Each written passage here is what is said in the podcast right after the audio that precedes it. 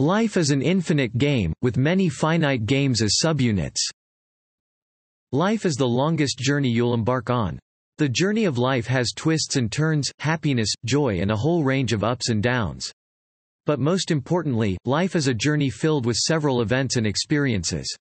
Most of these are actually competitions where winners and losers are declared, but some are not meant to be a competition. Those ones are a continuity, an infinite game. For example, schooling is a life event. While in school, you could come first in class, because that one is a competition. But, no one comes first or last in a career. Similarly, business or national politics are not a competition. They are infinite games that transcend the lives of their players.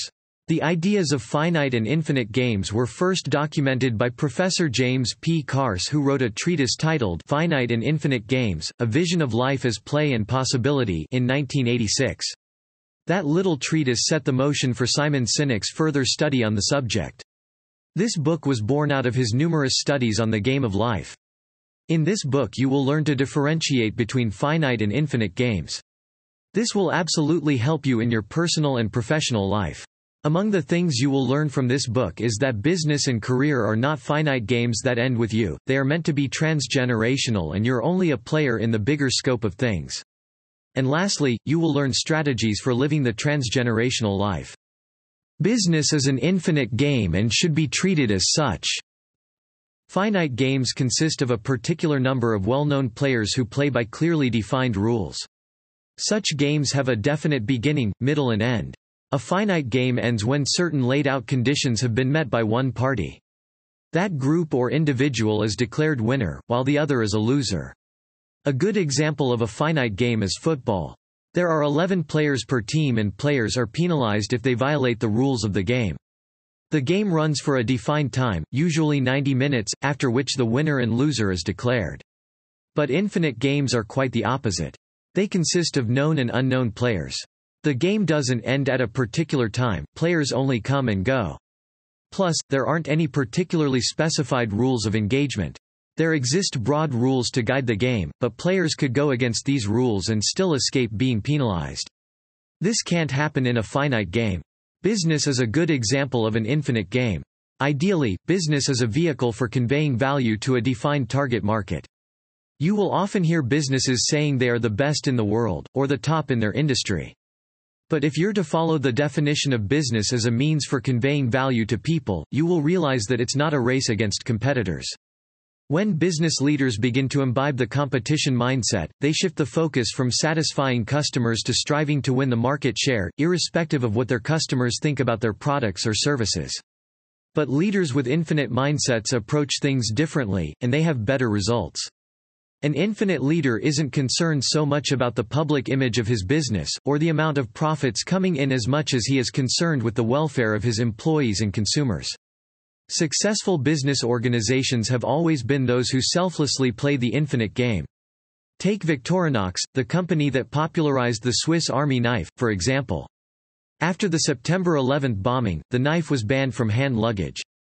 Most companies in this situation would assume a defensive position, considering how much the legislation would cost them.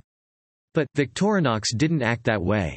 On the contrary, they took the offensive position and began brainstorming how to diversify their product line at the time, the Swiss Army knife consisted of over 80% of their sales. This move caused them to begin thinking beyond the box, and today, the company has grown and diversified so much that knives make up only 35% of their total sales. Do you know what's more amazing? During the 9-11 period, Victorinox refused to lay off any worker. Only a company driven by infinite thinking, one which cares so much about the public and its workers can be able to do that. One major advantage of approaching business as an infinite game is that it prepares you to handle the shocks and surprises that can't be avoided in the business world.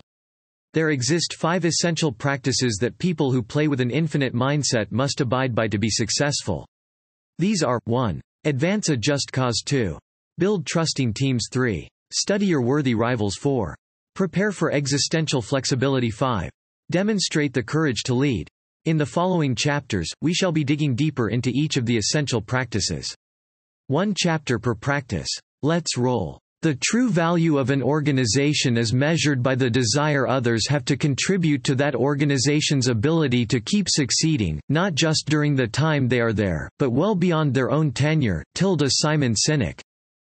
Infinite leaders are those who advance a just cause. It's hard to get a group of people to accomplish a particular goal, if there isn't any promise of reward.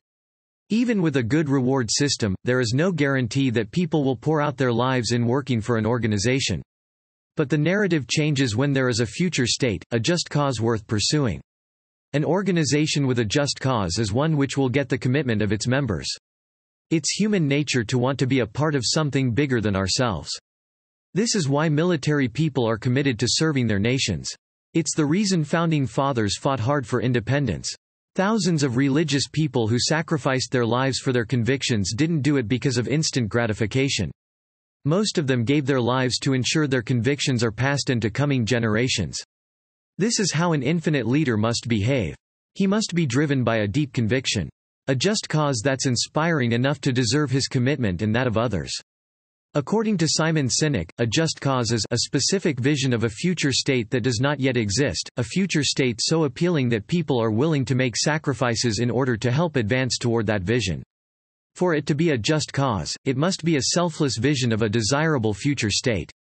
Just causes are not in the present or past. They are things or situations yet to happen. And they are so big that selflessness is required to fulfill them. Also, no one can achieve a just cause all by themselves. This where a just cause is different from a why. Whys are personal. They are your reasons for doing all that you do, and they are unique to you. But a just cause is common to a group of people.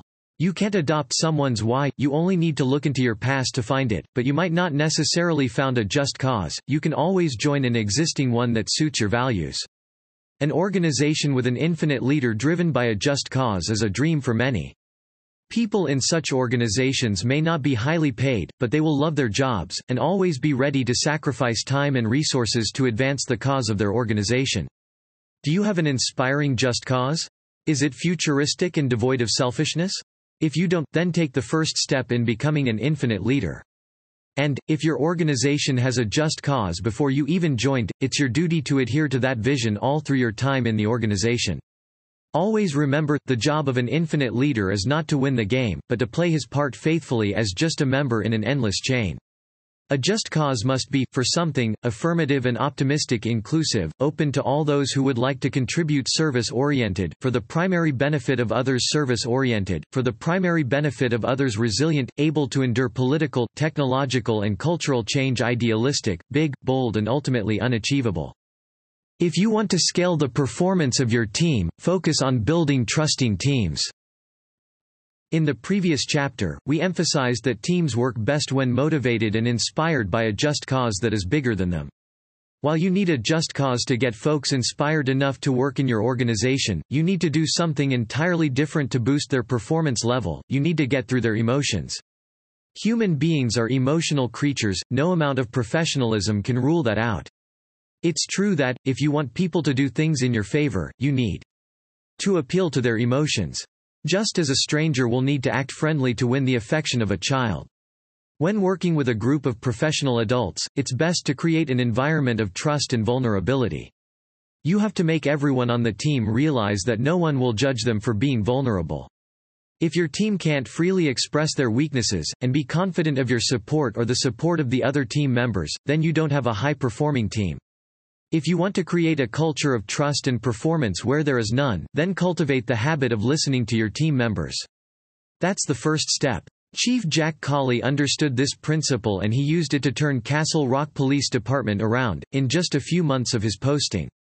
When Chief Cauley was posted to CRPD, he instantly realized that something was missing, there was a competition culture among the officers, and they didn't seem to trust each other so much. To change this, Chief Cauley set aside blocks of time for one-on-one -on -one listening sessions with each sworn officer and staff member of the department. After a series of listening sessions, he realized a common need, the staff all wanted their leaders to fence the station. They had actually appealed for it, but were turned down because the authorities thought there were better things to spend money on. In a few short weeks, Chief Cauley had the fence erected. This was the beginning of a culture change in the department. His regular listening sessions brought him closer to the staff, making them realize, psychologically, that he believed in and cared for them. You too can practice the same thing. It won't cost you much to listen attentively to your team members, but the results of that will blow your mind. Trust is the stacking and layering of small moments and reciprocal vulnerability over time. Tilda Brene Brown. Don't fight your rivals, learn from them and grow. There is nothing you're doing right now that no one else is doing. Which means, competition is inevitable. You'll always have someone doing something better than you. Now, there are two ways to react when you discover that someone, you could become finite in your thinking and start looking for ways to outplay the other player, or you could be infinite, and realize you need the competition to push you more towards self-improvement. You see, the moment you stop thinking competition and start thinking rivalry, something wonderful happens. You will start getting inspired by the strengths of your rivals, and this will propel you to work on your weaknesses until you become better. The result? You won't necessarily beat the other players, because that has stopped being your ultimate objective. Rather, the new strengths you gained will give you an incredible boost in your endeavor. Don't fight your rivals, get inspired by them, and you will start getting better at what you do. One more point is that rivalry will make you find the why for the things you do. Rivalry is a necessary requirement for success in an infinite game. Infinite-minded leaders are not afraid of existential flexibility. Before Walt Disney built Disneyland in 1952, he had a flourishing business around what he loved doing best, which was entertaining people through animation videos. So people thought him mad when he branched out of that business and started selling his assets as well as the share he held in the company. It would have been understandable if the business was failing, but it wasn't. However, Disney wasn't crazy. He only did what every visionary, infinite-thinking leader would do in his shoes. His reason for selling the business and liquidating his assets was simple, the company was doing well, but it was no longer serving his just cause. Disney left and built Disneyland, a company that would better advance his just cause of relieving people of stress and transporting them to a world of their wildest dreams. What Disney exhibited is called existential flexibility, the capacity to initiate an extreme disruption to a business model or strategic course in order to more effectively advance a just cause. For infinite-minded leaders, business is a vehicle for advancing a just cause, not merely a means to gain profits. This is why it's so important that you have a just cause you're pursuing, and if you do, don't be afraid to disrupt or restructure your business when it starts going in a direction that obviously won't advance your just cause. Understand that, existential flex is different from adjustment to meet the requirements of a changing world. For instance, most newspapers changed their business models because of the demands of the digital age. That's not existential flex, they just remodeled to stay in business. Remodeling is good in the face of changes, and just about any wise leader does that, but it takes infinite thinking to muster enough courage to make an existential flex. Infinite leaders demonstrate high levels of courage. It takes a lot of courage to make an infinite decision in a world driven by finite thinking. As an infinite leader, you must learn to not allow your decisions be influenced by what finite thinkers will think. It takes courage to live this way, and it's hard to do it all alone. To make things easier, surround yourself with trusting teams that collectively believe in your just cause. You will also need a rivalry to keep you on your toes. Most importantly, prioritize your just cause above all else. CVS Caremark demonstrated this sort of courage in 2014 when they decided to stop selling tobacco products in all their 2,800 stores. The reason was simple, selling tobacco was against their just cause of helping people on their path to better health. As you would expect, this decision attracted backlash from the public. They lost millions in revenue, too. But they stuck to their just cause. But the decision only cost them in the short term. They attracted more business partners who believed in their cause, and their revenue more than doubled in just about 18 months of implementing the plan. That's how the infinite game works. You can't see what the future holds, but if you're courageous enough to stick to your just cause, the future payoff will be huge. Conclusion Business is an infinite game, and those who play infinitely will build transgenerational organizations that will continue to make an impact long after the Founding Fathers exit the stage. Infinite leaders are those who, pursue a just cause, build trusting teams, study their worthy rivals, prepare for existential flexibility, and demonstrate courage. The first step in becoming an infinite leader is advancing a just cause. But you can't advance a cause you don't know. If you're a leader in an organization, determine if there is a just cause guiding that organization. How inspiring is it, and how well have you been sticking to it?